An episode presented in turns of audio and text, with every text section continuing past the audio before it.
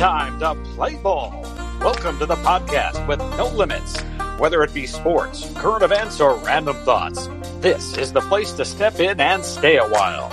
Your host is a proud alumnus of Rio Hondo Prep, a former minor league baseball umpire, and a man with strong opinions. Welcome to the Get Home Safe podcast and your host, Matt Ursuma.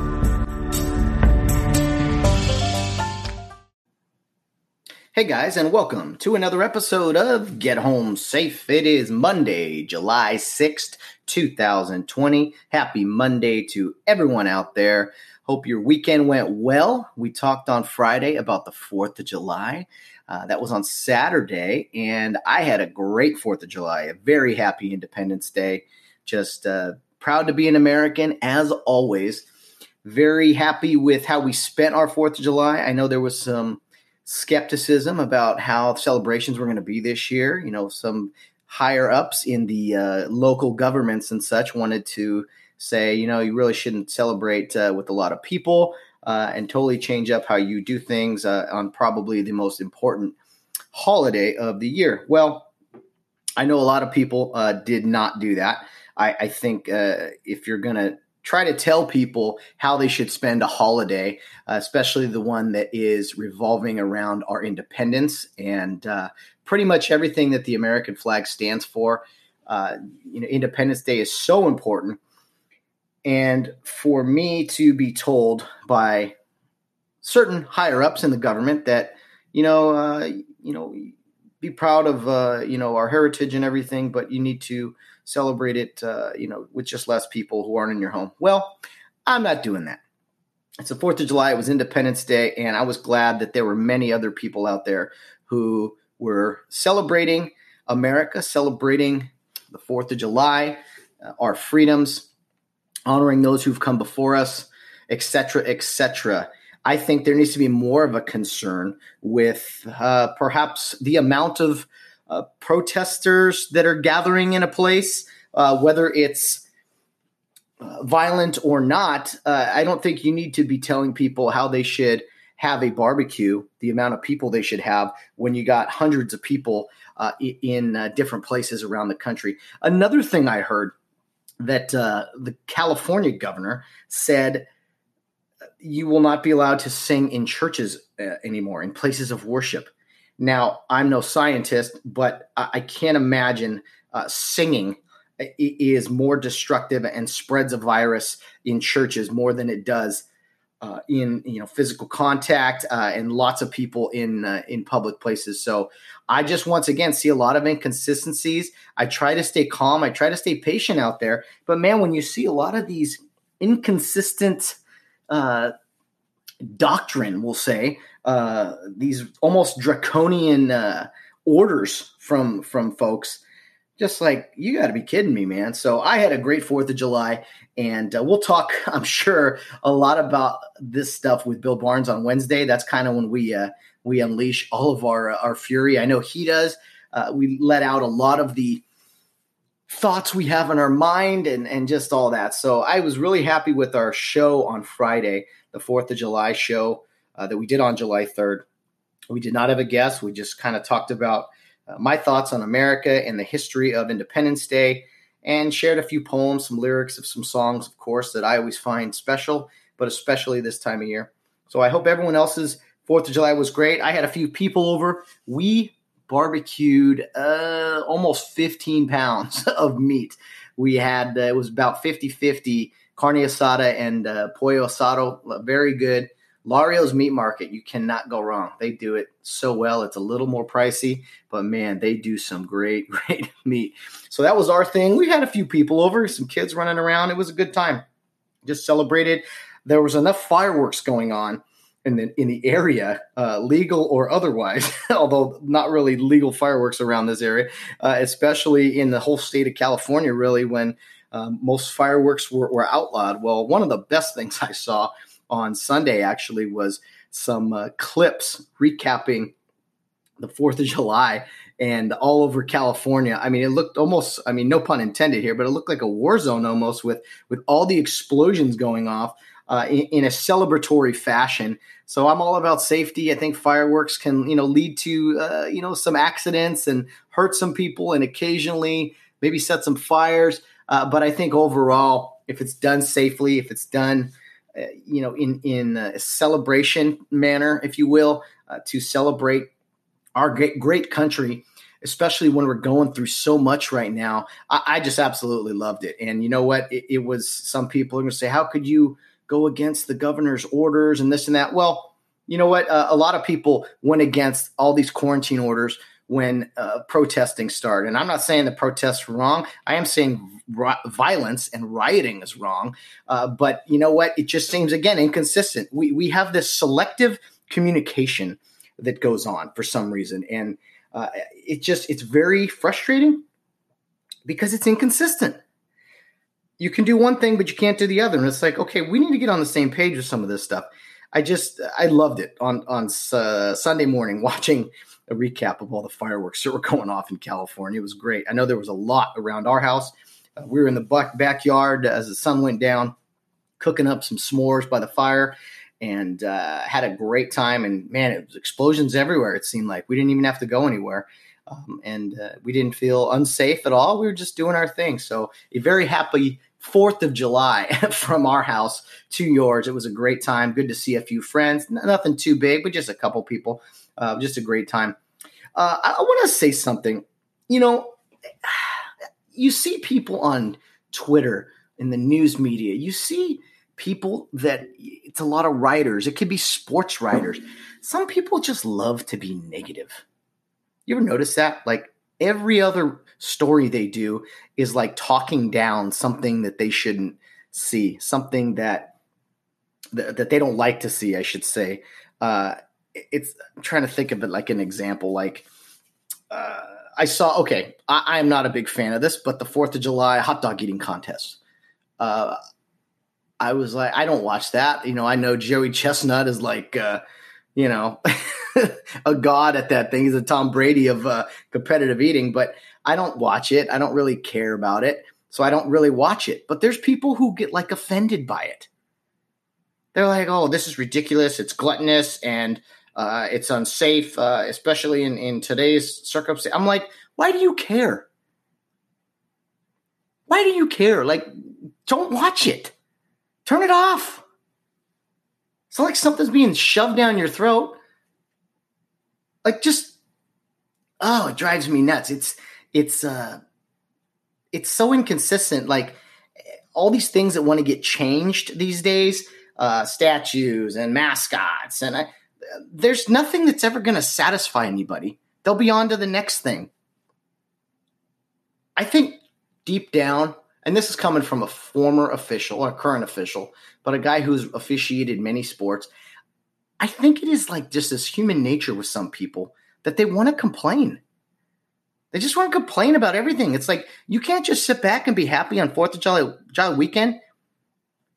Cook up some food, share some laughs with friends.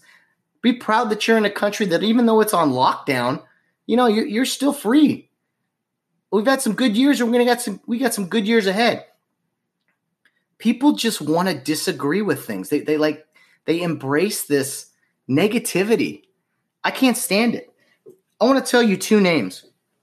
There's two names of comedians, and they are two guys that I, I follow. And and for those who don't know, you know they're they're rather vulgar, and so uh, you know I wouldn't just listen to these guys if you know if you if you don't like pretty strong language and some well, sometimes inappropriate topics. But anyway, uh, Bill Burr and Jim Jefferies, two comedians, uh, very rated R, I would say, but they are two guys who I completely disagree with on a lot of the things they say. A lot of the things I say, they say. But I still find some of the things very funny. There's some things Bill Burr says that I agree with. And I'm like, oh, that's funny. Like it's it's really even the stuff. I mean, Jim Jefferies, he's an Australian comedian. He does this segment on. Uh, he's very anti-gun. I am not anti-gun. I'm very opposite of that. He does a bit, and it's like 20 minutes in one of his stand-ups, and he's basically making fun of Americans loving guns. And if you really break it all down and you want to be offended by it, then you can. But the way he does it is hilarious. And the whole point I'm saying all this is I think so many people want to be offended by things. They want to disagree with things or like they, they can't ever look for common ground. I mean, again, those are two guys I disagree with a lot of things, a lot of things politically, a lot of their stances on life, but I find very, very funny at times. Bill Burr has a podcast he listens to twice, or he does twice a week. I've listened to here and there. Uh, he has uh, some stand up comedian shows. I'm not encouraging you to go out and listen to those guys. I'm just giving you an example.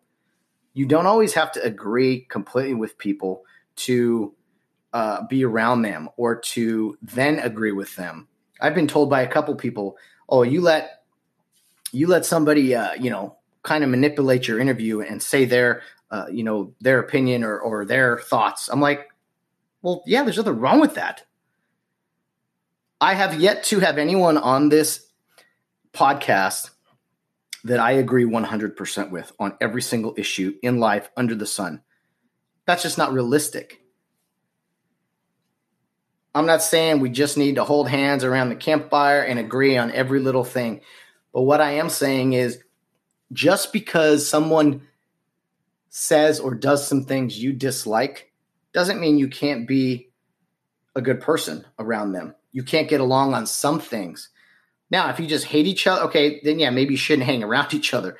Uh, and, and there's there's some of that too. I'm not saying get along with everybody, but for me, I always look at the overall good versus the overall bad. Am I getting more bad out of this person than good, or vice versa? Our emotions are very interesting I don't always know what I'm trying to say with this stuff, but I just ramble, as you guys are well aware. And I, I just think some people crave, they crave uh, disagreement or being negative.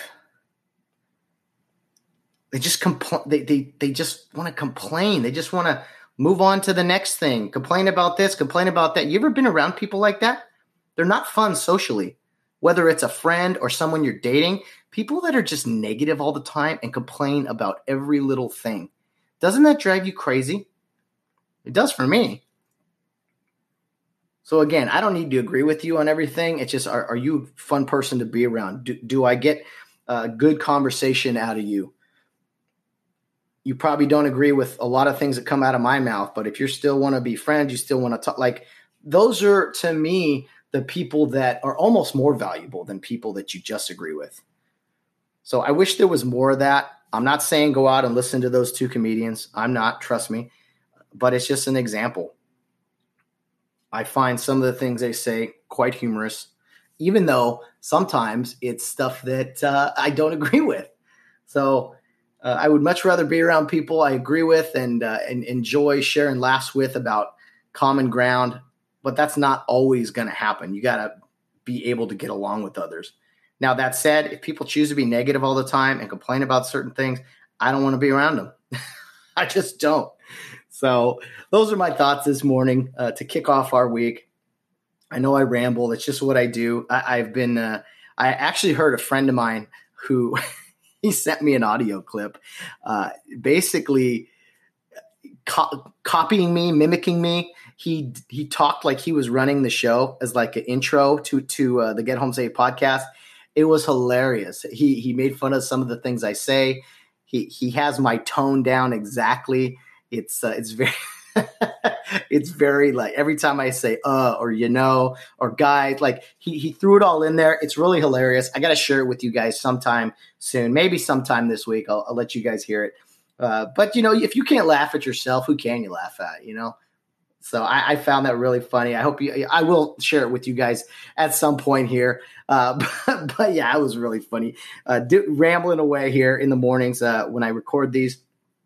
I just, uh, like I said, I don't always know what I'm, what direction I'm going, but I just kind of start going and see what happens. So I have a few notes here and there, but it is what it is. So anyway, well, I say that a lot too. He, he's, he teased me on that one. Anyway, today on the program we have Will Tirico. Will is a football coach. Uh, he well, he coaches at Rio Hondo Prep a little bit, but he teaches at Rio. He teaches at Pearl. He works in the finance department at Kare Youth League and Rio Hondo Prep as well. He actually played uh, football with my brother back in 2005. They won the first CIF 11 man football championship. Will was a team captain. He was a quarterback of that team. Uh, he grew up in Kare Youth League. He, he's got a lot of fond memories that we'll, we'll talk about. Just an all around great guy. He was recently married. Uh, he's uh, doing a little bit of everything at Kare Youth League and Rio Hondo Prep. Been there a long time. Just an all around great guy to talk to, and I know he's a huge fan of the show. So we'll talk. To, we'll talk about his listening to the program as well. Uh, we we touch a lot of ground here. We cover a lot of ground, I should say, and uh, you know what? I think you guys will enjoy this interview. Yeah, I know it's another Rio Hondo Prep, uh, uh, you know, athlete and uh, star and this and that. But uh, guys, as we move forward here, we're going to have more and more uh, Rio Hondo Prep guys on, and hopefully, as sports open up here, we will definitely have more opinions on some sports and current events and all those things as well. We're really looking forward to sports for that reason.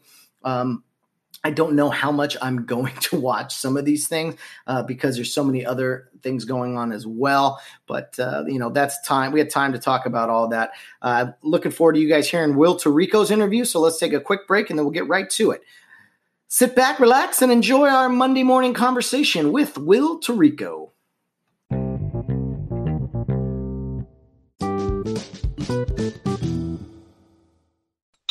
Okay, joining us today is Will Tirico. He is from the class of 2006 from Rio Hondo Prep. Was actually the quarterback on the 2005 CIF champion football team from Rio Hondo Prep. Uh, the first 11-man championship in school history. Uh, he works at Rio Hondo Prep today as a teacher. He works at Pearl Prep, which is the elementary school affiliated with Rio Hondo Prep, as a teacher as well. He also assists in the finance department for Kare Youth League and Rio Hondo Prep. He's just uh, he's working kind of in every corner there on the campus, uh, but uh, he he with thought he offered to sit down and uh, share some time with us to uh, just talk a little bit about everything. So I want to welcome him to the program first. Will Tirico, welcome to the program, brother. Thanks, Matt. I've enjoyed every single podcast.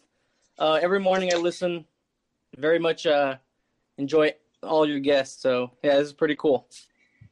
Oh, that's awesome. Glad to hear, man. Uh, you know, we've had uh, a, a, quite a few loyal listeners that tell me and communicate with me and everything. But I mean, I think you're the first guy to officially declare that he's listened to every single episode. Not to say that there aren't there aren't other people out there, but uh, you know, your uh, your prize is in the mail. Right.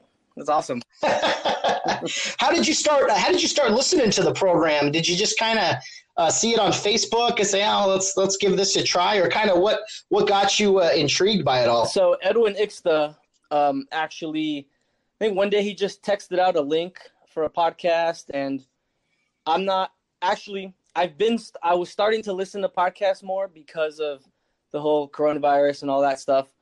Um, and so he texted out this link. I had no idea you were doing it, and so I guess I got to give Edwin the credit for that. Uh, I listened to it and you know, because it's you know Matt Hersema, former RHP quarterback. Um, I just gave it a listen, and I've enjoyed every single one. Oh man, well, well, I really appreciate that. Will uh, we we try to we try to put a lot of time into these things and some are long some are short but they you know it's been an opportunity to catch up with so many different people we weren't doing interviews at first but that's been a real uh, bonus to all this is being able to talk with multiple people. And uh, do, do you happen to have any uh, any favorite guests or favorite episodes that stick out? Maybe uh, two or three. Oh man, um, I mean Todd and Mark, they're great.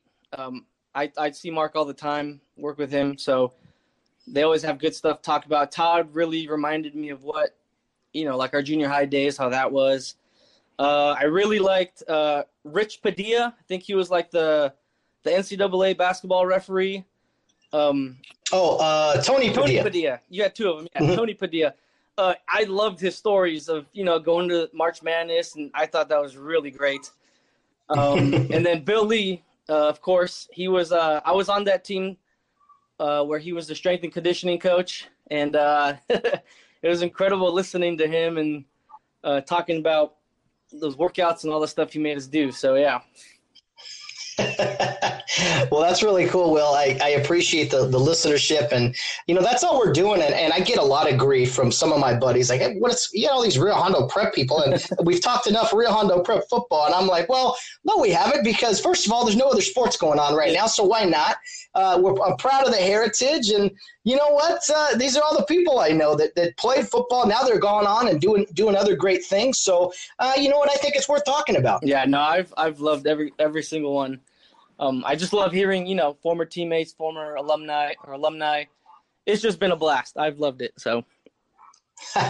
well, that's awesome, Will. I really appreciate that. Well, well, Will, let's talk a little bit about what you're doing these days. Uh, you work at Rio Hondo Prep. You work at Pearl Prep. Uh, you, you kind of, like I said, you, you, got your hands involved in a lot of different areas. You're coaching in the sixth grade uh, you know level of, of, kids. You also work with the varsity football team a little bit uh, as well. You work in the finance department. I mean, you're you're just you're juggling so many different things. Let, let's try to tackle one at a time. But but how how about teaching? Like, how did you get involved in teaching? You're you're teaching elementary and would you say high school or junior high kids? Yeah, it's high school. Usually it's freshman, oh. freshman in high school.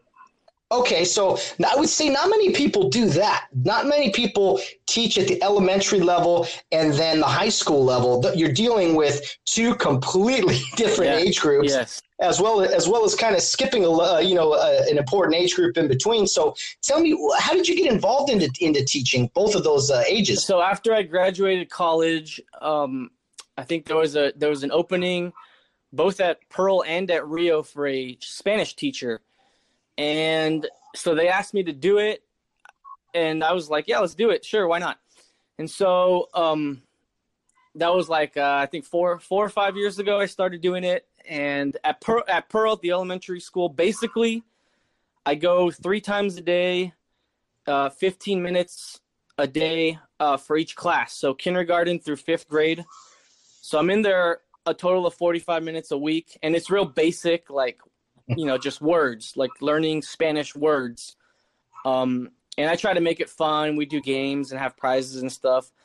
So it is completely different from the high school. The high school obviously is like a real class. I'm in there every day. Um, and it's more, you know, giving them a foundation of the Spanish language. Um, now, Spanish it was my first language, so I was I didn't go to school for it or anything. Um, so it kind of comes natural to me. And to be honest, that first year of teaching was a learning experience for me. I didn't I didn't think it would be because you have I have to learn the grammar. Like I had to learn how to teach um, you know certain things, and so I was teaching myself while I was teaching the kids, and I I really enjoyed it. Like I didn't I didn't I thought you know I know I know Spanish. Uh, this this will be easy, but it was something that I learned and it was cool. Um, so, but yeah, it is very different going from elementary school to high school. Um, but yeah, I, I really enjoy it. Well, did you did you know kind of? I mean, you applied right away after high school, after college. You said you said you, you, told me off the air you studied accounting at Cal Poly, and that's probably why you're assisting with the, the finance department there at KYL. But but did you know that you were kind of maybe go into teaching, even even though it was a language that, that you grew up with?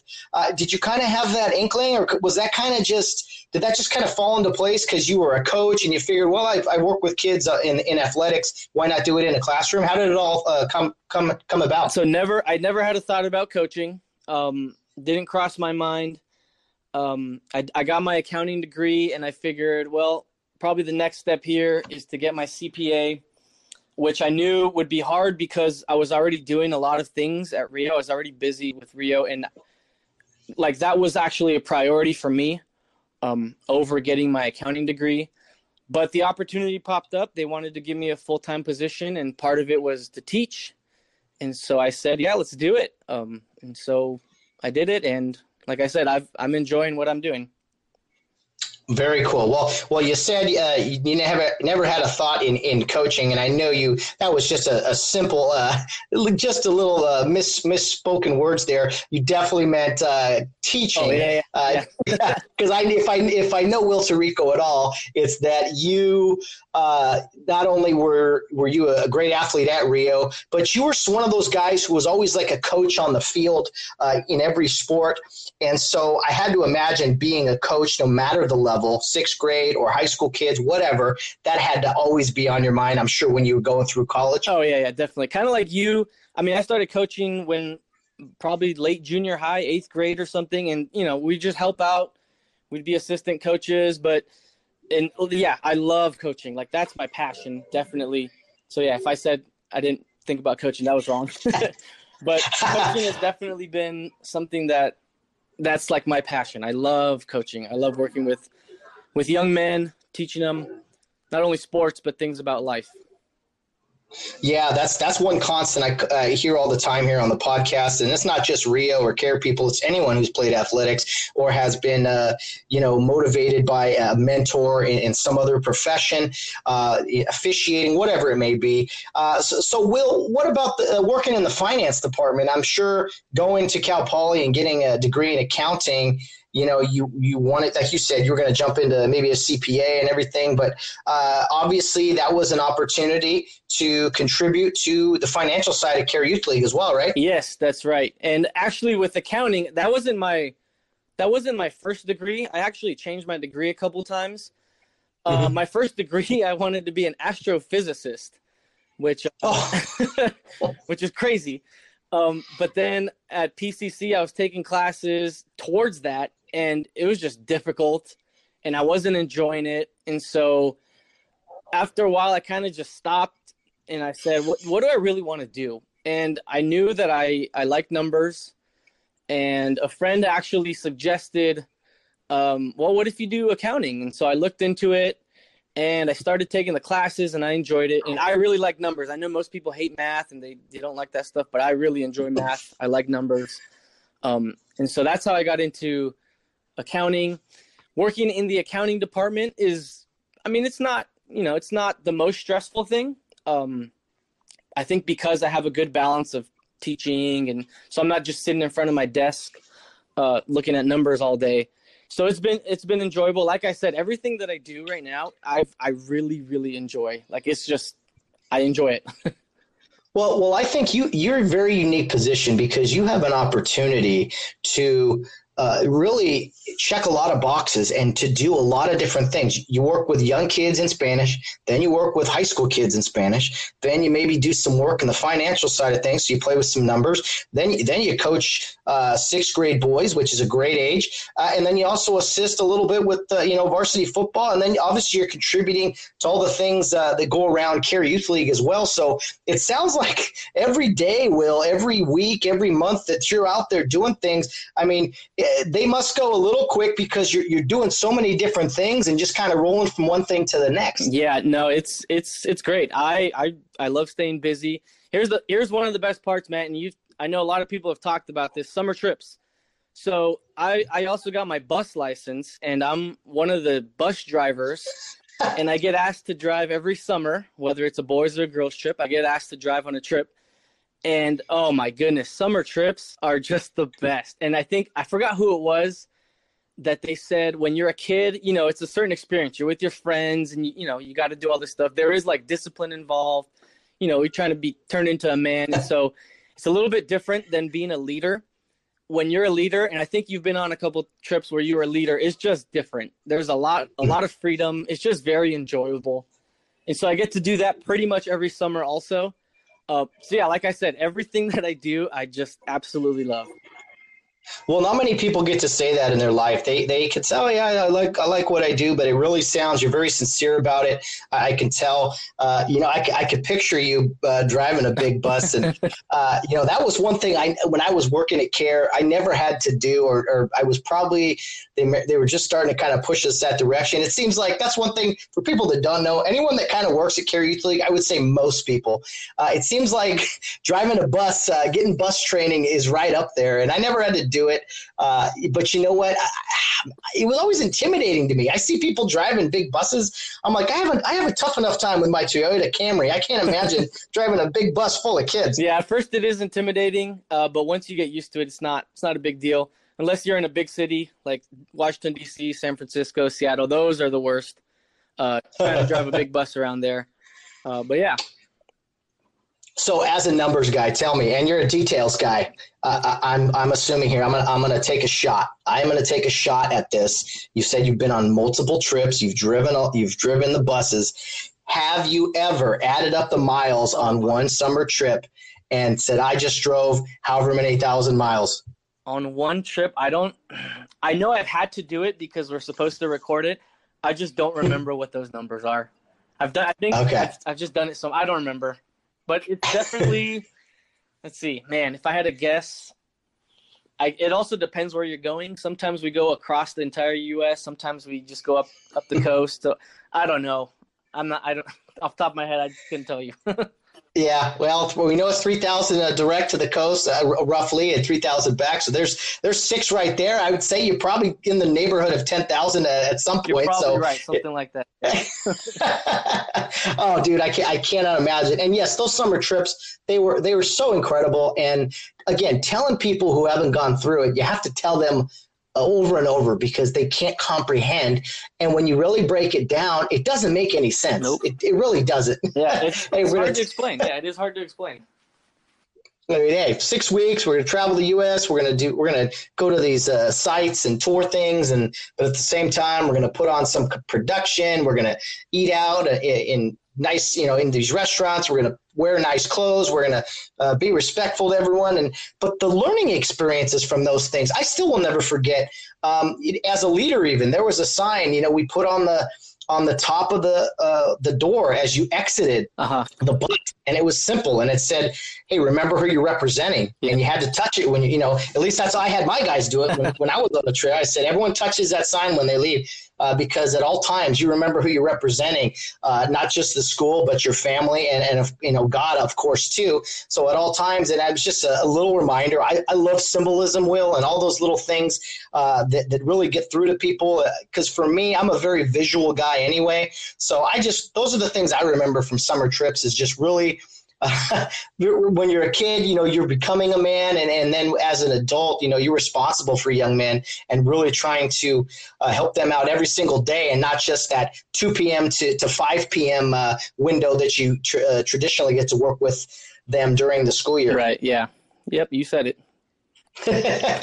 oh man, well, well, Will. Uh, one other thing, kind of big news for you. Uh, you know, you were married on March first. Uh, so you you just beat that uh, that COVID lockdown, huh? Yep, just barely beat it. And this is this is a crazy story because when we were uh, looking for a date, originally we we were looking at March fifteenth, and we went to the venues, we looked them up or whatever, and the venue that we actually chose, um, their March fifteenth date was already taken, so we had to find another date, and um, we went with March first you know, this was like in September, October, whatever it was. We decided to do March 1st.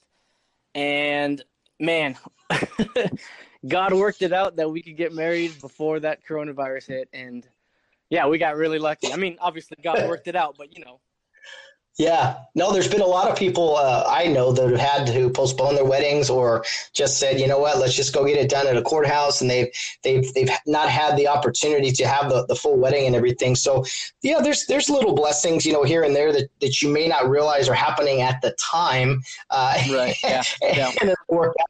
So, so Will, what's uh, you, you've always been, I don't know, to me, you were in my brother's class. We, you and I interacted a little bit here and there, but you always seem kind of, uh, you know, 100 miles an hour kind of guy. Like we, we always touched on all your different jobs and all your different involvement and everything. So, what's married life been like for you these past few months? Uh, has it has it slowed you down at all? Is uh, is your wife just understanding of, of who you are, or just kind of what's it been like? Any changes? I mean, the the crazy thing is that we don't really know what like normal life is because when we got back from our honeymoon, I think we had two two like regular days. Like I went to go teach, I went to go coach, and then after that was when the whole lockdown started. And so ever since then, we've been like I don't I don't know I don't know what normal marriage I don't I don't think I know what normal marriage life is. I don't know. because we've been in, in lockdown or we were in lockdown. So um I have actually been doing everything the same because mm-hmm. I do live near near Kare. So I, I just walk to work. Um, when we were teaching, we had to do the online thing, but I would go down there. I would do my Zoom meetings. Then I would work in the finance office. So really, I've been doing everything like nine to five job basically. Uh, my wife has been stuck at home. Um, so yeah, I don't really know to be honest. it's been great. We've enjoyed it. I've enjoyed. I've enjoyed it. So nice. Well, well, what's uh, what Eh, so you talked about the lockdown and kind of your job not changing much but i mean as a teacher i've talked to a couple teachers on here. I mean what has that been like this whole distance learning thing especially something like spanish with elementary kids? I know i know they're just kind of learning words but i mean is it more is it this online zoom meeting type stuff? I mean how do you keep kids attention? What's that whole experience been like for you? So with the elementary kids i was trying to figure out a way where I can, you know, somehow still give them words that they could practice or do some kind of online thing. It was a little more difficult than what we thought. Um, and so after a few weeks, I, we kind of just stopped and I said, well, I don't know if it's going to work with the elementary kids um, because with them, it's like you're teaching the kindergartners a certain thing. You're teaching the, the second and third graders a certain thing. You're teaching the fifth graders a certain thing. And so it was a lot of stuff that um, I had to or I was trying to transfer over online, but we just couldn't figure out a good way to do it. And so with the elementary school kids, I we just kind of stopped, uh, unfortunately. Uh, with the high school kids, it was definitely a transition um, because I'm not I'm not a very tech tech savvy guy, kind of like you. And so when we when we had to turn everything online, it took me a couple weeks to just figure it out. Like, how do I put this online? Um, our our faculty or our principal did a great job of trying to get us, you know, get us all up to date with it, up to speed with it. And so once I did it, I, I it was easier. I figured it out, but it was definitely a tough transition, especially coming back from a honeymoon and all of a sudden you got to go into uh, online mode. And I, you know, I had no no idea what I was doing at first, but once I figured it out, I got it. Um, it was still tough because especially with Spanish, where you're you're trying to interact with the kids in another language. Um, on like on the Zoom meetings, it you know they had their they're there, but they didn't really you know respond or so it was tough. It was definitely tough. Um, but you know we did the best that we could. Um, hopefully they pick some things up, but I don't know. uh, you know, one thing I've thought about this whole time is is the is kids and being in school, uh, especially high school. I know that you know this happened in March, and they got to play football, of course, and basketball. So there was only really baseball left, but that was one thing that was a tough adjustment for me in college was going to school while not playing sports. I, I just I, I, can't fathom that being a high school kid having to do schoolwork and not having the opportunity to play sports in the afternoon every single day. That that just has to drive those kids crazy. At least it would have for me. Yeah i'm sure it did. I'm sure it did. And i think uh, at the beginning when it first happened i think the kids enjoyed the zoom meetings just because they could see their friends but especially in my class, it seemed like it got old and they, you know, they got bored of it and they just they were they were there because they had to be there and yeah, some of the kids who who wanted to play sports, you know, I don't. Yeah, you're right. I'm with you. I don't know what I would have done. Um, I would have hated it.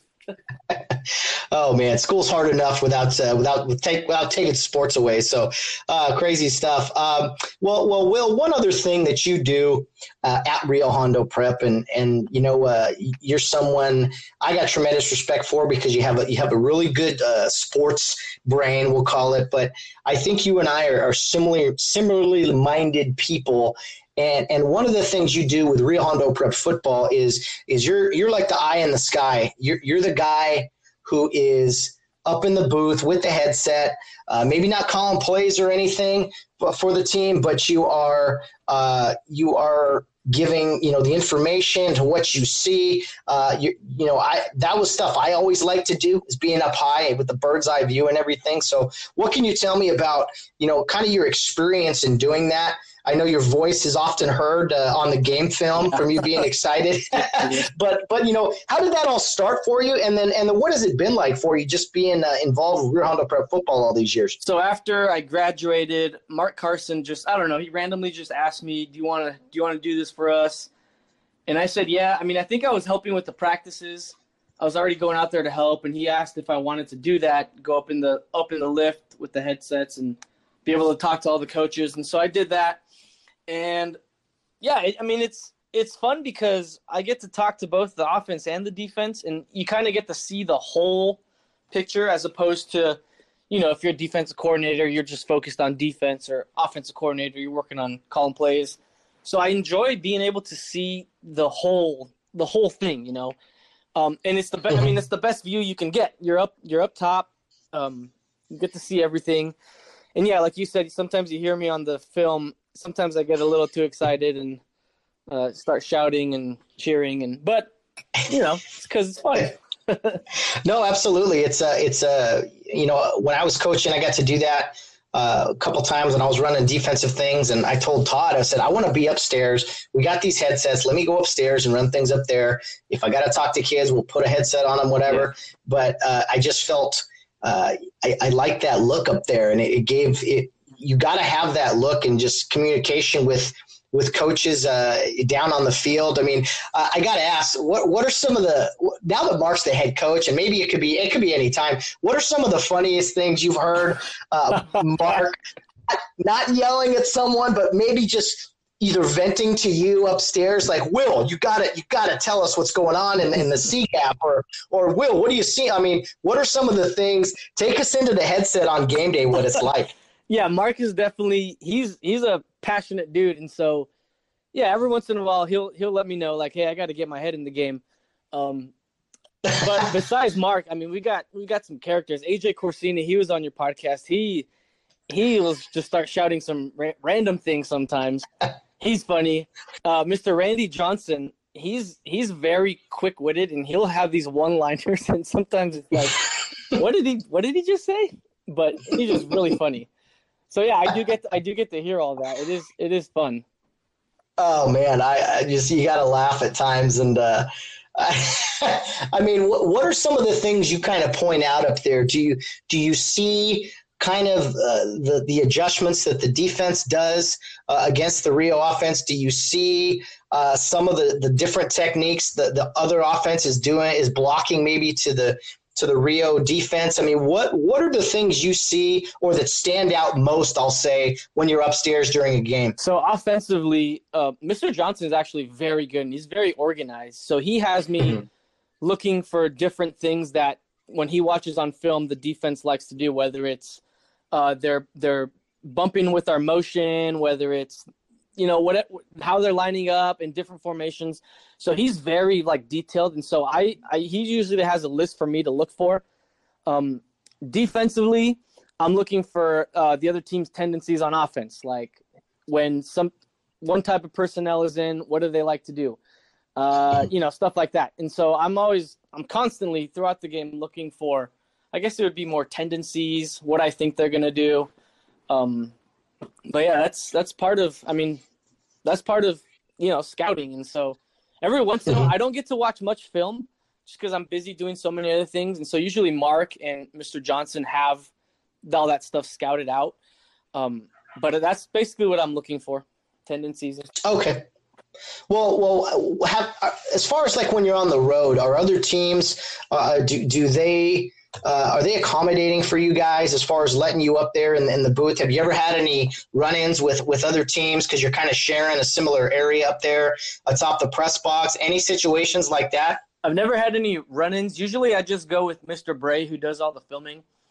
And mm-hmm. uh, th- Mr. Bray's a really nice guy, and so I'm sure before before I get there, he's already talked to them, and he's probably made friends with them. And so when I get there, you know, it's it's not it's not it's all peaceful and everything um, but well, one thing I do hate is the other team's fans because usually we're on the on the home team. Like when we're at away games, we're on the home team side up in the press box. And man, I just hate listening to their fans complain, and I just hate it. I'm sure our fans do it too, but because it's the other team, I just absolutely hate it. Will as a Will as a referee, I, I, I hate most fans. So Yeah. uh, I get I get what you're saying. No, we're I mean we're on. I don't mean that uh, sincerely. Uh, well, at least most of the time. Uh, but uh, yeah, it's funny when people say those things like, "Oh yeah, the, the other team's fans," and I'm like, well. Uh, as an impartial guy, you know, Right, a lot of probably times both teams. No, I get that. both parties are, are a little out of line. But uh, anyway, that those are my two cents. I I enjoy watching games uh, now, not just Rio games, but but just anything really. Just kind of being off by myself uh, because you know people have a vested interest, and I and I want Rio to win. I really do. I love watching them. I hate when mistakes are made Yeah. by uh, you know whoever officials or whatever. But you know, at the end of the day, it's like everyone's trying to do a job out there and, and competition is so great so much fun to watch uh, yeah rio rio games for sure so I, i'm with you there will sometimes yeah it, the closer you get to the stands sometimes you're like oh really Yeah. did someone really just say that Yeah. well will while we're talking about Rio Hondo prep football and just you know how special it is and uh, you know all the different experiences especially you helping out as you're kind of upstairs in the in the press box or the the eye in the sky if you will I mean what can you tell me just about your experiences at Rio Hondo prep um, just in general like why Rio Hondo Prep football is special, and and uh, you had a real special senior season. We'll we'll go into that in a second, but just as far as playing sports at Rio Hondo Prep, what was that whole experience like for you? I mean, it's got to be crazy, right? That it's uh, it was like 15 years ago now. Uh, I'm sure that's weird looking back, but you know, what was that whole experience like for you? Yeah, I try not to think about that, how long ago it was, but yeah, it is definitely crazy. Um, man, I mean, I think it all started in the junior high program. Um, Todd and Randy Johnson were our coaches at the time, and um, when I got to Rio, I didn't really know many people. I didn't, I didn't really want to go to Rio. Um, that was that's another story, but We got I wanted to time. Go. Got time, Will. Let us know, brother. so, so the school I was going to, um, Sierra Vista Middle School. I was uh, I was actually supposed to be the seventh grade president the following year. So I I had a lot of friends. I knew a lot of kids, um, and you know I wanted to be there. And something happened over the summer where my dad had heard on the radio that Sierra Vista there was some kid from Sierra Vista who went to another student's house and they killed their family or something, something crazy. And when he told me that, I was like terrified. And I said, I don't, well, I don't want to go to Sierra Vista now. Um, and so it was actually the Friday before school started. My parents signed me up to Rio uh, because they knew they knew about it, and you know Gary Shintaku, Mike Murphy had been talking to them about it or talking to me about it. And so when I told them I didn't want to go to Sierra Vista, they said, "All right, well, we'll put you into Rio." And so that's how I ended up at Rio. Uh, and here's the crazy part. Later on, I found out that Sierra Vista wasn't my school. It was actually Sierra Vista High School. And uh, yeah, so, you know, again, God worked it out um, that I would get to Rio. And so, seventh grade, I didn't know many people. Um, I had a couple teammate, Nick Gonzalez, who had been a Tiger with me in Kare Youth League. Um, he was he went there, and I knew I knew the other kids because I had played them, played against them for like years. You know, I knew Sam because he was on the Gators. I saw him almost you know every week at practice, and I knew he was a Gator. I, I knew a bunch of the guys who were on other teams, but I didn't really know them. And I think starting seventh grade year, we just we just built this bond that we were just so close, and the atmosphere at Rio, it's like, especially football games. Everyone goes to the football games. You, everyone is into the football games. And I remember uh, seventh and eighth grade, um, we were actually water boys. You were on, I'll tell this story in a little bit, but you were on those teams. And I remember watching, you know, uh, Kyle Corral, John Echeverria, Jason Dinius, Chris Rossiter, all those guys. And man, it just fell in love with it. Football wasn't my favorite sport, but just seeing seeing these guys and you go to school with them so you see them every day it was just such a cool cool thing um and you know we're a small school, so you get to know them. You know, I would talk to Kyle Corral during snack or whatever. I, I might say something to him, you know, but it was just such a cool experience, such a family atmosphere. Um, but yeah, so that I think that whole thing started in junior high. Uh, Todd Carson and Randy Johnson, I think they just they just gave us this passion for Rio, for sports, and just for being uh, godly young men. And I think that definitely helped our group out. Um, now, when I was in eighth grade, um, there was a championship football game that we uh, we got to go to, and uh, it was uh, Rio Hondo Prep against Joshua Springs. Uh, do you remember the name Colin Woodbury? I sure do. He uh, he rushed for over 200 yards against us and uh, scored four touchdowns. Yeah. Yes, he did. Yes, he did. And I just I was a water boy at the time, or a towel boy, whatever I was, and I just remember that game was so crazy. Um, and I keep I whenever I think of that, I just Colin Woodbury comes to mind. Um, but the cool thing about that, and this is what kind of this was my dream. So we got it was an overtime game. I think we stopped them. We got the ball, and Matt Hersema, quarterback, sneaks in the game-winning touchdown. And I just remember celebrating and thinking because I was a quarterback, and I remember thinking, man, that's my dream, like to win a CIF championship on a quarterback sneak. You know, in, in baseball, it's the walk-off hit. Basketball, it's the buzzer beater. Usually, football is like you know a hail mary, but I couldn't throw the ball more than 40 yards. So my my absolute dream was to do a quarterback sneak to win a CIF championship. Um, because you did it and it was just such a cool experience it was just such an awesome thing oh man taking me back yeah you know that was a surreal moment a surreal feeling i remember laying there for a second like we, we, we just we just did this. Yeah. And then uh, it got upset. But, you know, in all honesty, uh, Landon Goodwell, who was a freshman, uh, you know, in the in overtime, you start on the 25 yard line. I think he ran for 12 yards, and then Victor Almaceus ran for, uh, who was a senior, he ran for another 12 yards. I just had the last yard, yep. Uh, maybe even a half a yard. It just kind of kind of uh, wiggled in, if you will. So I don't know probably the quarterback sneak was the safest play there. That's why it happened. But I remember when the play came in, I went, oh man, this could be it. And uh, yeah, I, no, I appreciate that, Will. That was that was a crazy moment. Uh, it, it's something you, man, it doesn't seem uh, real all these years, but yeah, we were not supposed to be. I mean, if we're honest, we were not supposed to beat that team. They were undefeated. Oh, they they had killed everyone by 50 points. Uh, Colin Woodbury was unbelievable. I, I think he had a bunch of D1 offers and then he he got into trouble or something. But I remember getting just faked out of my socks when him and I, he ran, he ran the ball into into the into the hole, and I it's like I got him, and he made a move on me. Oh, dude, I just I collapsed.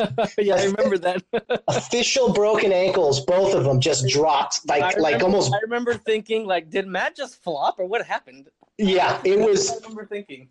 It looked like I took a dive. I mean, it looked like I was shaving points or something. I, I was like me and him, and I just he made a move, and neither of my legs worked, and they just fell. And yeah, he broke for a 30 yard touchdown or something. And all their fans were like, oh, here we go. I remember crying and slamming the ground, so mad at myself.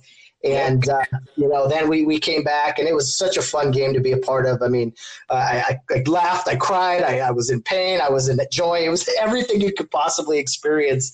Yeah. Uh, yeah the last eight man championship in Rio Hondo history, and it was uh, on our on our field, and it was an upset in overtime, just a special time. Uh, so thank you for for sharing that. let, let, let's talk about the first 11 man championship in Rio Hondo prep history. Uh, you guys were juniors, Will. Um, you were in my brother's class. You guys were juniors in 2004, uh, the football season that is, and you guys were on a very good team. A lot of that senior class had a lot of talent and a lot of talent. Landon Goodwell, who we mentioned, uh, Dan Pastor, Fred Montablanco, uh, Andrew Garcia. Uh, I don't want to forget anyone. I'm sure I will, but just oh, there's a lot. There's a lot of guys on that team. There's so many guys, and and uh, you know Gabe Perez. I mean, I, am gonna forget a name or two, but AJ, an incredible yeah. AJ Corsini. The, the oh man, you talk about a pound per pound football player. Like just un, Tom Bragger, just yep. a, an unbelievable class. They did great things. Obviously, playing with you guys. You guys got to the finals, and unfortunately, you, you ran into a better team that day up in a, a very cold, uh, cold atmosphere. Uh, it was cold for both teams, but uh, anyway, it didn't work out. You guys got beat. And I said this with Bill Lee, who was who ended up coaching you guys next year as a strength and conditioning coach. And, and I told the words I told Bill were, you know what? The, the 05 team, meaning you guys, yeah. graduated in 06, but the football season's in 05. I said the 05 team, if, if we're really honest, was not supposed to do that well. And as I told you off the air, I hope that that was no offense to any of you seniors, but after coming off of an incredible team, and you guys had a huge part of that, I mean, all of you contributed as well. It, it wasn't supposed to be that way. It was like, oh man, Rio had their shot at their first 11 man and they lost. And you know what? Uh, coming back the next year, people were going to support you guys and cheer for you. But the expectation at Rio was always to, to hang a banner at the end of the season, no matter what level you're playing. But in all honesty, it was kind of like this this almost a letdown going into the season. I mean, I, I don't know how else to say it. Uh, you know, it was just like, oh man, after last season, I hope they, I hope they can get in the playoffs and make a run, but but who knows what's going to happen? And and honestly, it was one of the most magical football seasons I've ever seen in 2005. I yeah, I mean, I agree with you. On paper, we weren't supposed to do much, and um, thing is, you don't play football on paper. Um, yeah. But but you know, I, like I said, I think we had a great group, and we established that group in junior high, and we just had a love for each other and we were so connected, so bonded, and I think that that really helped us out um, just through our years in high school. Um, that man, my senior year football season was incredible. Um, I think you mentioned the the game we lost with Bill against Arrowhead Christian, 28-27. Um, they had a, they had their quarterback was actually in junior high. He beat us twice, so he went undefeated against us for our careers. Uh, but that was our only loss. And like Bill said, he was just on us the next week. He just he was telling us how bad we were and how embarrassed we should be.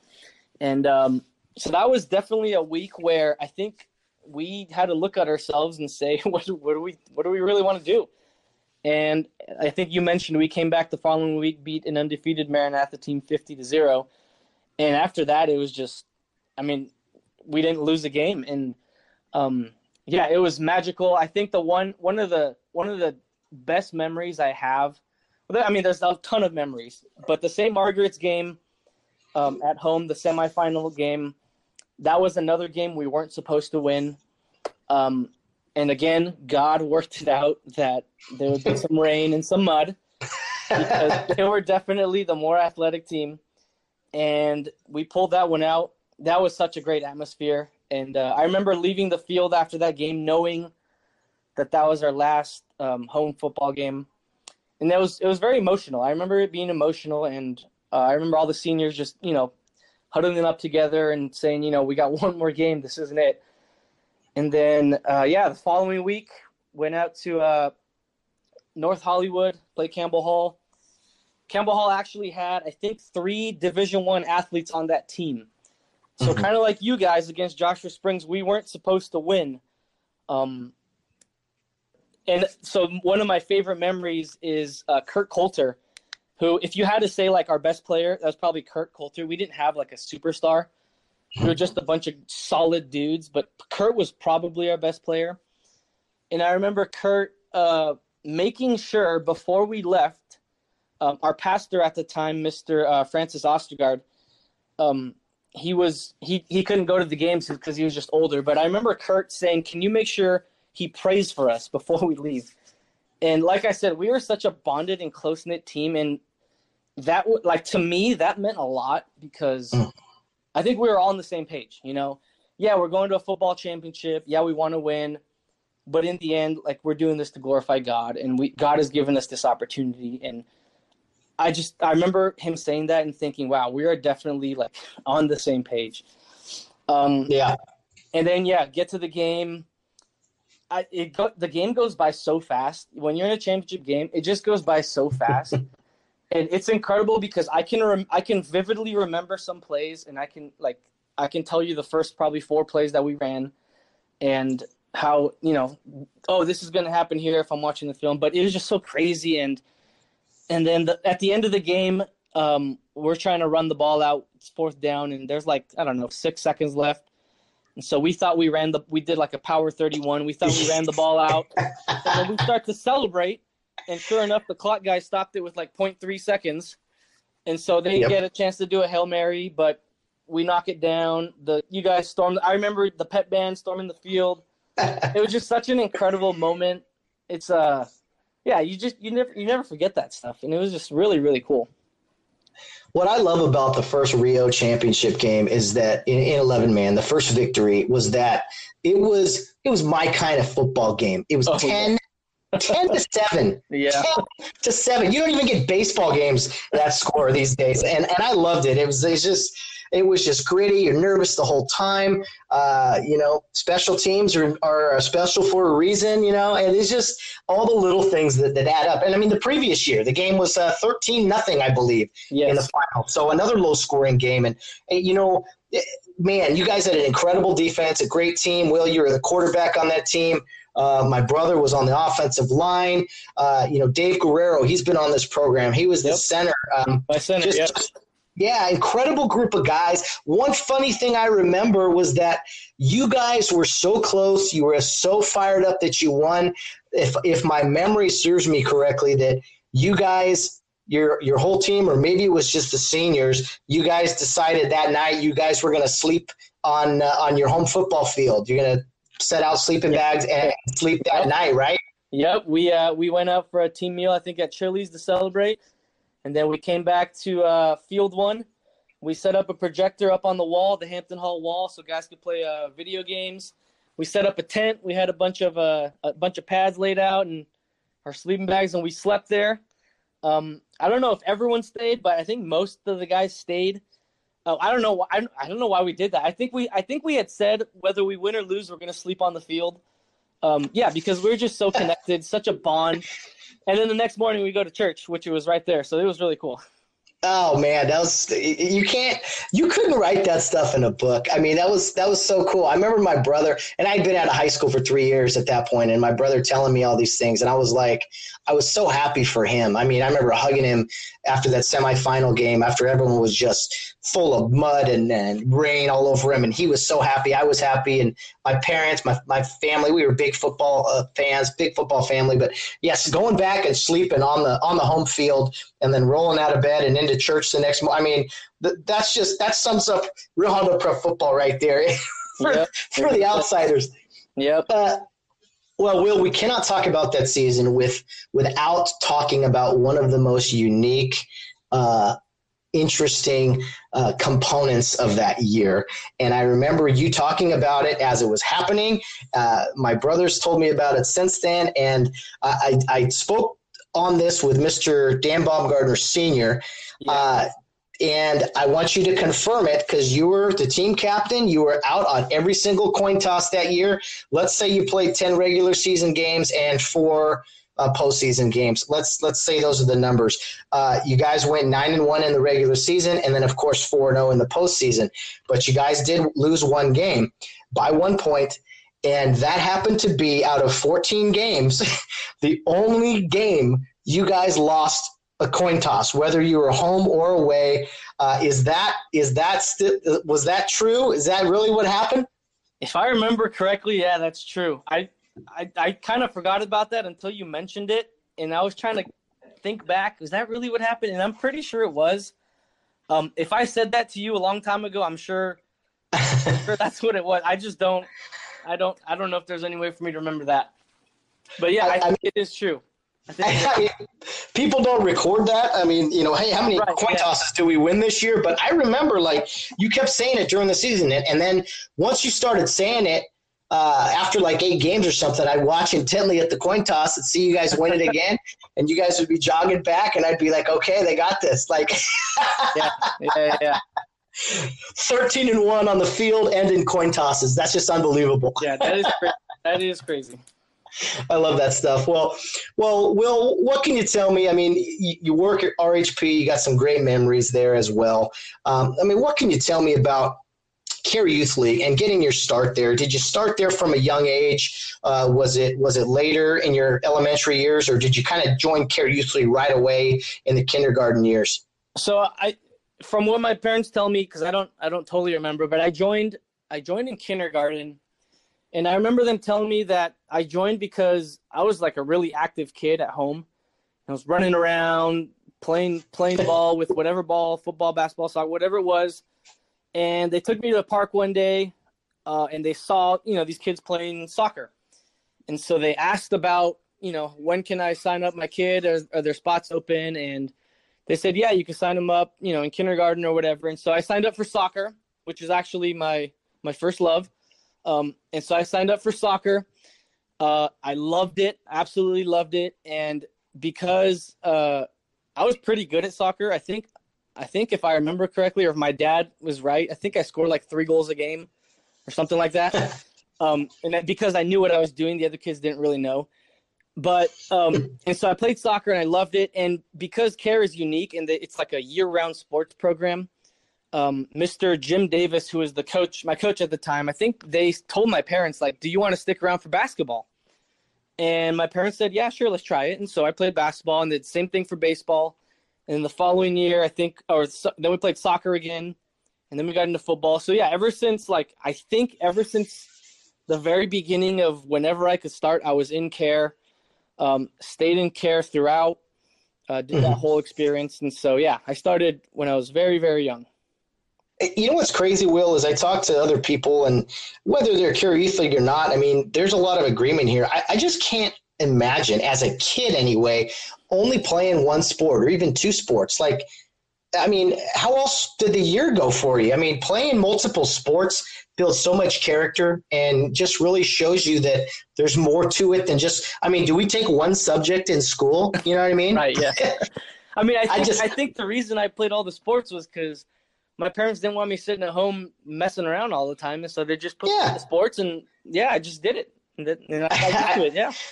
I think that's one of the most unique things about uh, Kare Youth League is that it is year-round sports. Um, you know, yeah, you may like baseball or soccer or foot, you know, but hey, this is about commitment and being involved, and that translates into the high school. You know, everyone's on the football team. It's in, in one way or another, and then obviously contributing to other sports or whatever. But you know, being being active, being around it all. I just I just can't imagine just uh, hey, just taking uh, you know science science year round or, or, English year round. I mean that's just that's just crazy to me. I got to be on the, the hardwood or the uh, the baseball diamond or the football field. I got I got to mix it up, man. That's oh man. Well, yeah. I uh, mean, well, not, not only that, but I think I've heard many people say that if you play all the sports, just athletically, you're building you're building different muscles and you just become a better athlete so even if you yes. are like a kid who wants to specialize in one sport, it's probably not a bad idea to do everything because you're you're you're becoming a better athlete. And I, I know I've heard that multiple times. Oh, no doubt. Yeah, you, you take a break, if nothing else, and from from your your sports you you specialize in, um, but rather than sit on a couch or whatever, you, you go you go shoot baskets. Like it's just it, absolutely, I'm I'm total agreement there, and that's something I wish was going on more, and I'm glad that Youth League continues to do that. Uh, Will, I want to ask you about your family. Uh, you come from a great family. Uh, you have a great brother and sister. Christian Tarico was your younger brother. Corolla Tarico, uh, your your older sister. She actually married She's one my, of my good. My younger What's sister. That? She's younger. She is younger. Yeah. Oh, okay. Well, she just acts so much mature than you will. I guess I that's guess so. that's what it is. Uh, my apologies. You are the old. I don't want to. I don't want to rob you of that uh, oldest sibling uh, oh, the sibling sibling crowd crown. Yeah, we wear that well. Yeah. Yeah. well, okay, good, good correction there. Uh, well, anyway, you may, your younger sister Corolla married uh, one of my good friends Renzo Roel, who I went to school with. Yep. Uh, and, and I believe you, your your brother is married, and, and I believe they, you know, everybody has has kids now. So I know you're a proud uncle, right? And just oh yeah, what that experience been like for you? Oh man, uh, both my nephews, Cameron and Matthew, I just love them to death. It's like, if man, I, to me, it almost feels like they're my kids, but you know, I don't have to deal with the diapers and the waking up at night. But whenever I see them, I just I love them. Like, and it's fun just to see how they grow, um, the little characters that they are. Um, it's just so enjoyable. Like I love being with them and yeah, so my brother's married, my sister's married, we're all married. So yeah, whenever we get together, it's just a great time. That's fantastic. Well, Renzo is a kind-hearted guy. I always uh, love to tease him. Growing up, we don't see each other as much as we'd like to anymore. But again, those bonds never end, and I was really happy to see him uh, find someone uh, like Corolla. I mean, it's crazy to me. They seem uh, they're very similar. I think, and they, they're they're doing a similar. Um, they're, they're in similar jobs yes. as well. Not exactly, but very giving people. And, and, Renzo was on this program not too long ago. So, uh, you know, it, it's funny how the world works sometimes, the, the, the circle of life, if you will, yeah. and everything. Yeah, yeah, yeah. Um, well, I do want to ask about your, your parents, Will. Um, you, you guys are, or your parents are from Bolivia, is that correct? Yes, that's correct. Awesome. Well, uh, what, what was that experience like for them? I guess growing up with uh, with your parent. I mean, to me, they were the nicest people in the world. I say that about so many different people, but they were they really were. I mean, I didn't talk to them a whole lot, but I remember your mom was super nice to my brother all the time. Uh, Mr. Tarico, very friendly, and just what was it like having parents that you, you said you mentioned to us that Spanish was your first language. I mean, what was the whole experience like for them uh, coming here from Bolivia and just having that uh, background in your family? Yeah, so well, they they both have big families. My my mom is uh, one of nine kids, and wow. my dad is one of I believe his was seven. Um, and so so they come from big families. Um, my dad actually uh, came here first. Um, one of my uncles was already here, or one of my uncles and aunts were already here. And so my mom and dad actually met in Bolivia, and they were planning on getting getting married. But my dad said, um, you know, we need to go to, to America because it's just a better life. There's no future in Bolivia. Um, mm-hmm. And so he got over here. He worked. Um, I don't know if it was a year, two years, something like that. Then my mom came over, and they got married here. Um, and it's funny because I recently I was just asking asking them about this, and uh, yeah, they got married here. They we lived in L.A. So they lived in L.A. They uh, they were managers of an apartment, uh, like a sixty unit apartment or something. And so my mom was kind of in charge of that. She would um, you know, rent out the apartment to different people. My dad would work a couple different jobs. He worked at a printing company during the day, and at night he uh, he was like a parking attendant in uh, downtown LA. And so they definitely worked hard. Um, and I was born in LA. Obviously, I don't remember because I'm you know I was a baby, but I, I I love asking them about it because it just reminds me how just working hard will get you somewhere. And I'm so thankful that my parents were were willing to do that for us. Um, just to come go to a new country where they don't know the language, you know, work hard, and they made something of themselves. And um, yeah, I'm just so thankful for that. Um, Spanish was my first language. I didn't know English until I got to preschool, and even in preschool, uh, the school I went to, like I only spoke Spanish. I think little by little I got the English, but um, I mean English obviously I was going to learn because I was surrounded by that. But yeah, my parents, I mean I just appreciate them so much. Um, uh, we we have gone back to Bolivia quite a few times. I think five or six times. This uh, the summer, last summer we went like our whole family went. Um, my wife, my brother, his wife, Renzo, my sister, the kid, the or yeah, the kids and my parents. We all went to Bolivia and we had a great time. Uh, but yeah, I just you know I can't I can't be more thankful for my parents. Um, I yeah, I just appreciate them. I, I, think they they're they're a great example to so many people, and and if if you need uh you, you shouldn't need any any uh what should I say shouldn't need any evidence, but the evidence is in you three guys. You know, you Carolla and Christian, and the the men and women that you guys have become.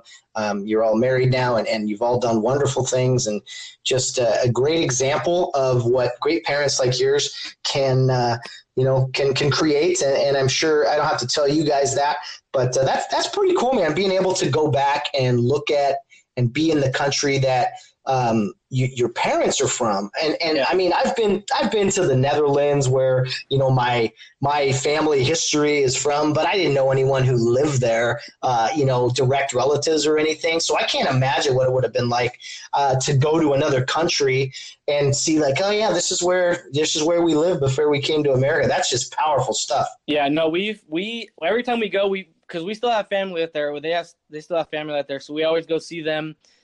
Um, we go back to like the place they used to live, and so it's it's a cool time. It's cool just to experience it, and um, yeah, it's it's interesting. Definitely interesting. It's a, Bolivia is a different place. It's like a I don't know. it's a very poor country, so I see why they decided to do that. And again, I'm very appreciative of that. Oh, that's that's great stuff. Well, uh, if they're listening, you know, hey, all the best to the Tarico family. They're just special people, and uh, yeah, great example to all of us. Uh, Will, I do got to credit you with something. You you told me this actually not too long ago. You sent me this Instagram post. Oh yeah, yeah. And it, it said Flint Ridge Prep on it, and I went, "What is this? Why is someone sending me something from Flint Ridge Prep, one of our rivals?" And it said they're changing their name to uh, you know something un, in unoffensive. Uh, the Wolves, yeah, Wolves, I think it was. Yes. And so I, you said, please talk about this on the show. I went, oh, absolutely, we'll talk about this on the show. So you you are not only a, a proud listener, but uh, you know you're someone who's contributed to this program in small ways. You know, reach we love that. We love having uh, guests reach out to us or just listeners say, hey, you know, I, I would like to have more of that. Like people just saying, hey, what are, what are your thoughts on this? Or hey, maybe we could have a conversation on this. I mean, I, I am completely open to uh, more content being driven by the listeners. And we're trying our best to really put out content that people find interesting. So I'm glad that people like you and many others are at least tuning in every day, or at least, uh, you know, not, not as loyal as you, but uh, every so often anyway. That's great. I'll, I'll come up with more stuff, but I do have to uh, give Edwin Ixta that credit for that because he, he actually sent me a link like on Twitter or something. And that's how I learned about it. And I said, well, I know Matt Hersema hates the Flint Ridge Rebels. Uh, because uh, man, I remember you in high school. You just you said if if you don't want to be here, go to Flint Ridge or something like that. And, uh, and so I figured, yeah, you, would probably enjoy reading that. So yeah, I said that. Oh man, yeah, yeah, man, I had forgot I did that stuff. Yeah, I, I did oh, used to say that, didn't I? I know you did Flint Ridge. I hated I hated the Flint Ridge Prep Rebels, and I really hate the Flint Ridge Prep uh, uh, Wolves. Uh, yeah. I can't even say that. Yeah, that's ridiculous. Doesn't sound right. Oh my goodness! Well, oh, oh, that team. Yes. Oh man. Anyway, yeah, you got me all. Re- that's fun. That's funny, real. yeah, and no, they play they play eight man football now, even though they have more kids on their roster than us. So Oh, of course. You know, it's go. about safety and yeah, come on. It's about safety and, uh, you know, just making sure everyone uh, gets a try. I mean, we shouldn't talk too much smack because, you know, Rio has such an eight man football history, but I mean, it has been, uh, let's see, 18 years now. Rio's been playing 11 man. So it's kind of like you don't go backwards. You know, you do not, if you make progress, you don't go backwards. And, and let's be honest, they did that because they weren't being successful. They decided to go backwards and, uh, you know what? I just I hate stuff like that. Like, come on, yeah, play play football. I agree with you. Anyway, whatever. But uh, well, Will, what are I, I appreciate uh, no that that type of stuff, and send me anything you want. I'll I'll I'll, I'll I am open to commenting on almost anything uh, within right. reason. So uh, yeah, uh, share right away. But uh, Will, I mean, just what are your as in closing here? I mean, what are kind of your thoughts on where we're at in society today? I mean, you know, we talk, we joke about Flint Ridge, but it seems like everything is offensive every single thing we do out there. Uh, if you say one thing or you post one thing, uh, someone doesn't like it or uh, it's just wants to run a completely different direction with it. I mean, we got this coronavirus lockdown these past few months. We got all kinds of things going on here in 2020. I know it's a year you'll never forget because you got married in 2020. Yep. But uh, other than that, that's really the only good thing I've heard in 2020, man. um, yeah, I don't. I mean, so many things happening. Um, I think the way it affects me the most is that we don't get to coach and mm-hmm. that has been tough because I think when you're used to seeing a you know your group of kids the whole year and then you have to stop and um, you know and you're trying to find ways to connect with them and keep them um, you know keep them involved. That's tough. I get it. You know there's an there's a sickness out there. I get that. Um, and then you know the whole just our everything that's happening in our country um, I I don't know. I, I, I feel like I see both sides. Like, you know, you think about George Floyd and how he died, and obviously that was, you know, that officer is stupid. Like, why would you do that? Um, mm-hmm. And I get that. Like, you know, there, I, I see that there is a problem with that, but at the same time, I think that sometimes it gets a little exaggerated. Um, you know, now we're trying to cancel things and change things. Like, okay, there's a problem, but it's not to that extent. I don't think. Um, and the way I see it is like, now I don't I don't know what the answer is. I don't know how to fix it, but I think that if people were just, I feel like if people just had you know a godly mindset or had they had a little bit of Jesus in their life, like things like that wouldn't happen. Like, I I, I and I keep going back to that officer. Like, what he did was pure evil. Like, why would you do that? Like, why would you yeah. just kill a guy like that? And I just think man, if you had any any any Jesus in you, like it just wouldn't. I don't think he would do that. And a lot of the issues I kind of see that way, like this whole racism thing. Like racism is terrible. Um, you know, you don't you don't do it. But and it just if people are you know decent human beings, if they had a little bit of Jesus in them, like they wouldn't be doing this stuff. And I hate seeing it. Um, it's it's terrible it's stupid it just pushes our country back like we're just we're divided and yeah. it's it's you know you kind of look at the future and think man what's it going to be like if we're doing this now? Like what's it going to be like? So yeah it's a tough situation um but like with everything you got to do the best you can with what you have and um you know hopefully hopefully hopefully it's over soon hopefully we fix the problems and um as far as uh the sensitivity issue, man, it's been happening for a while. People are so sensitive to anything, and it's incredible. Like I just, I don't, I don't know. It's just the way people are. I guess I don't know. Yeah, it's. uh I, am with you. I, I, really hope some things change soon, but I'm hopeful. But I don't know, Will. And yeah, you know, it, this is this is all a reaction from so many different things i think over time this this all kind of exploded uh, with that incident in minnesota mm-hmm. but there's so many factors to this i mean yeah. years ago they started taking god out of school right they started taking uh, you know the pledge of allegiance out of school uh, to some people those are minor issues but over time again with anything, negative or bad, a bunch of little things add up to big things. You don't build a skyscraper uh, just with with two or three big chunks, right? It's just from the ground up. It's little by little, and so it could be building up to bad things. It could be building up to, to positive things.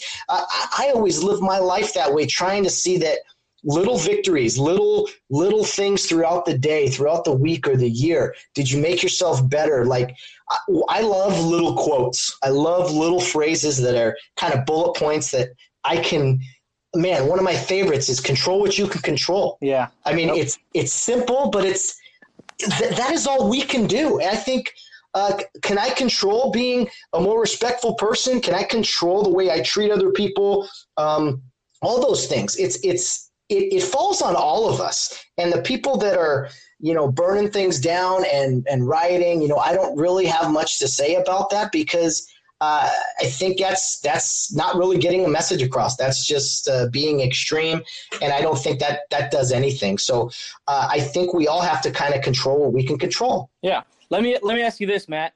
Uh, uh, for the, with the NFL, this whole kneeling during the national anthem thing. Now, you know, I just kind of sometimes I just think about like, oh, maybe they could do this. Some people don't like that you kneel during the anthem, but at the same time, there's people who say you know, we need to stand up for our rights. Well, what if you kneel like during the kickoff?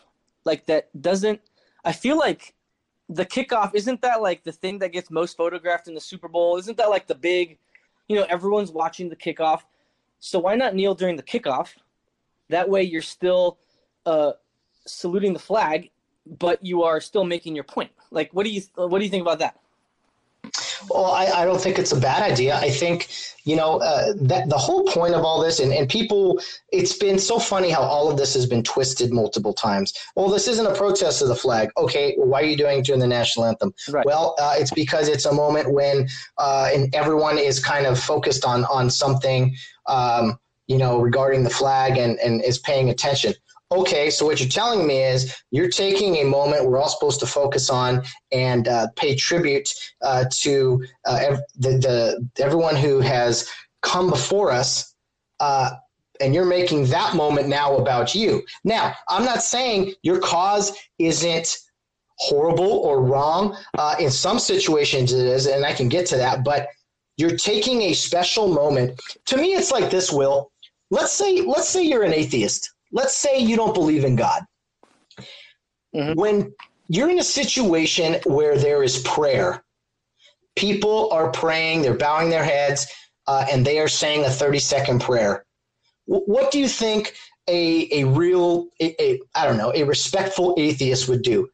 I mean, do, do they laugh and joke around and, and, and say things? No, they are paying, I would think, I don't know for certain, but you know, they, they're being reverent. They say, okay, well, this is a special time or an important time for these people. Even if I don't believe in those things, I'm going to, uh, you know, bow my head and maybe not close my eyes, but, but I'll be quiet for their 30 seconds, even if I don't agree uh, with, with what they're doing or believe in what they're doing. So that's just something off the top of my head. Uh, I, am obviously not an atheist and, and I'm, I, I really feel prayer is, prayer is important and special, but I've come across people who don't feel that way. Yeah. And so you know what I mean? So that's kind of my outlook on it all. It's like, okay, if you have your issues with this country or the flag or, or you know, the, the bat, you know, everything that's going on, that's fine. I just think it's not the place. Now, the argument is, well, when is the place? It's, you know, it's like, okay, that's how we start to go round and round in circles on, on all these things.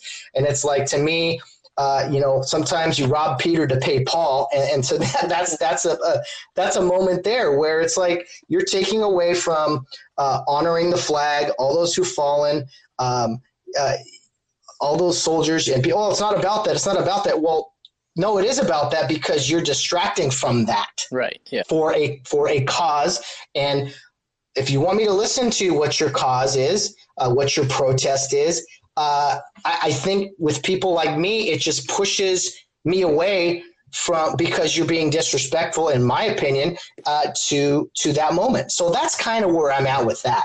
Yeah, yeah. I mean, and like you said, it pushes people away. I've I've kind of gotten tired of the NFL. um, yeah, you know, I'm still a loyal Niners fan, but uh, I st- I'm still kind of tired of the NFL for doing that. So, it I know last year, like I had a tough time watching and really, the only reason I watched was because I play fantasy football. Almost, that's probably the hmm. only reason, and because my Niners are finally good. But uh, that's about it. Will, see, I knew again. I knew there was something about you. You, you have all these, you all, all these amazing qualities in you, and then, Dad Gummit, you're you're a San Francisco 49er fan. I knew there was something. It just goes to prove that nobody's perfect in this I, world. I knew I, I had. I, I knew I had to bring that one up. Oh my goodness! Oh, man, you don't want to talk about a pandemic. I mean, Sam B. There's too many Niner fans in this uh, in this world. Oh man, someone's gonna either write me up or call in on that on me saying something like that and call me out for some something offensive. I'm sure, but uh, yeah. Anyway, for you non-offensive people, you know what I mean. Um, you know, it's a touchy subject. Unfortunately, I don't think both sides are heard. It's just a bunch of yelling at each other. Yeah. And no progress is made. Here's my here's my um, here's what I foresee in the football season. I think um, almost every team, if not all the players, most of the players are probably going to be taking knees during the national anthem. Um, and like it did four years ago, that will drive the ratings way down, as it did almost 25%, I believe. I could be wrong on that number, but it was about that number.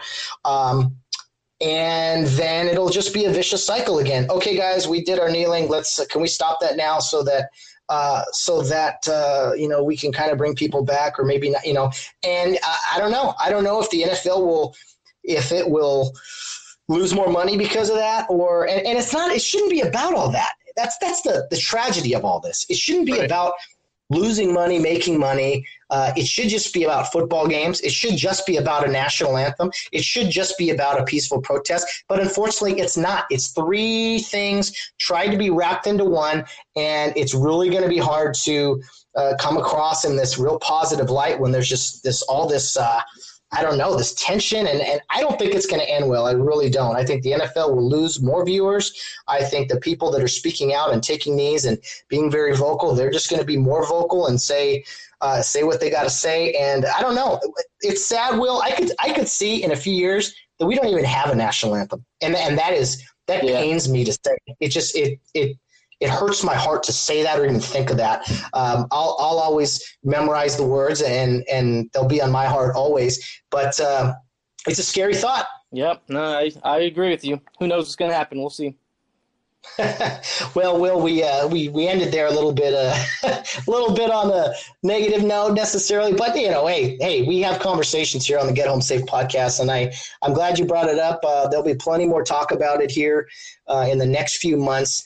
Uh, love to have you back on. Love your thoughts. Uh, reach out anytime, man. Whether it's through the app or through email, um, we can we can put together some more topics that you suggest, man. Anytime. Okay, sounds good. well, thanks for your time, Will. I really appreciate it, man. Uh, you know, I'm sure you got to get back to something uh, running around all these different jobs you have. That's pretty crazy. yep. Yep. All righty. Well, thanks, Will. We'll talk to you soon, my friend. All righty. Thanks, Matt. You got it. Bye.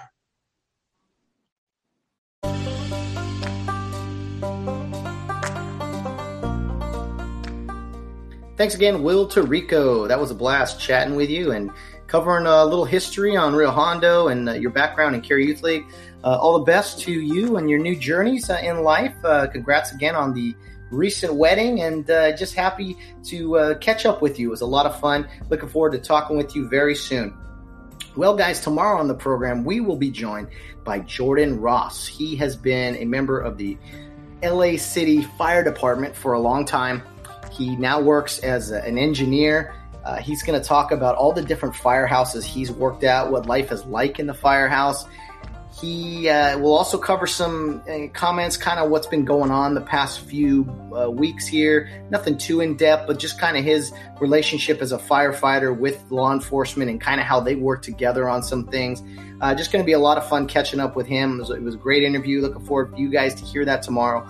We'll talk a lot about, uh, you know, a little bit about his background, I should say, uh, in Rio Hondo Prep. He graduated with me in 2003, got into being a fireman in a firefighter in 2007 give or take but we'll cover all that tomorrow looking forward to that conversation and uh, i promise you you you'll definitely take something from it uh, learning a little bit uh, behind the scenes of how uh, things work in the fire department. So be sure to tune in tomorrow for that. We mentioned it all of last week, and we got one taker. It was actually Will Tirico who tuned in and, and did this. But anyway, if you go to the Anchor app, guys, even if you listen to this podcast on other platforms, if you go to the Anchor app, you go to our podcast, at the top it says message with like a, a, an addition sign what you can do there, if you click on that, you can leave a voice message into our podcast. Basically, it's almost like a caller uh, type uh, situation where you can leave uh, however however long you want to say. Can, there's no limit really, but you can uh, leave a question. If you can just say hello, uh, any comment or uh, thing you want to say about content, pretty much anything, and and we can then play that segment on our episodes, and then I can answer the question almost like a call in type of show. Um, any any way in which you want to uh, chime in. If you don't want to do an interview necessarily, that's one way to do it for all you loyal listeners out there. It doesn't take very long. If you have a 10 second, 20 second question, a couple questions, if you just want to uh, say, hey, love the program, whatever you, you want to say, you would say you hate the program, hey, whatever.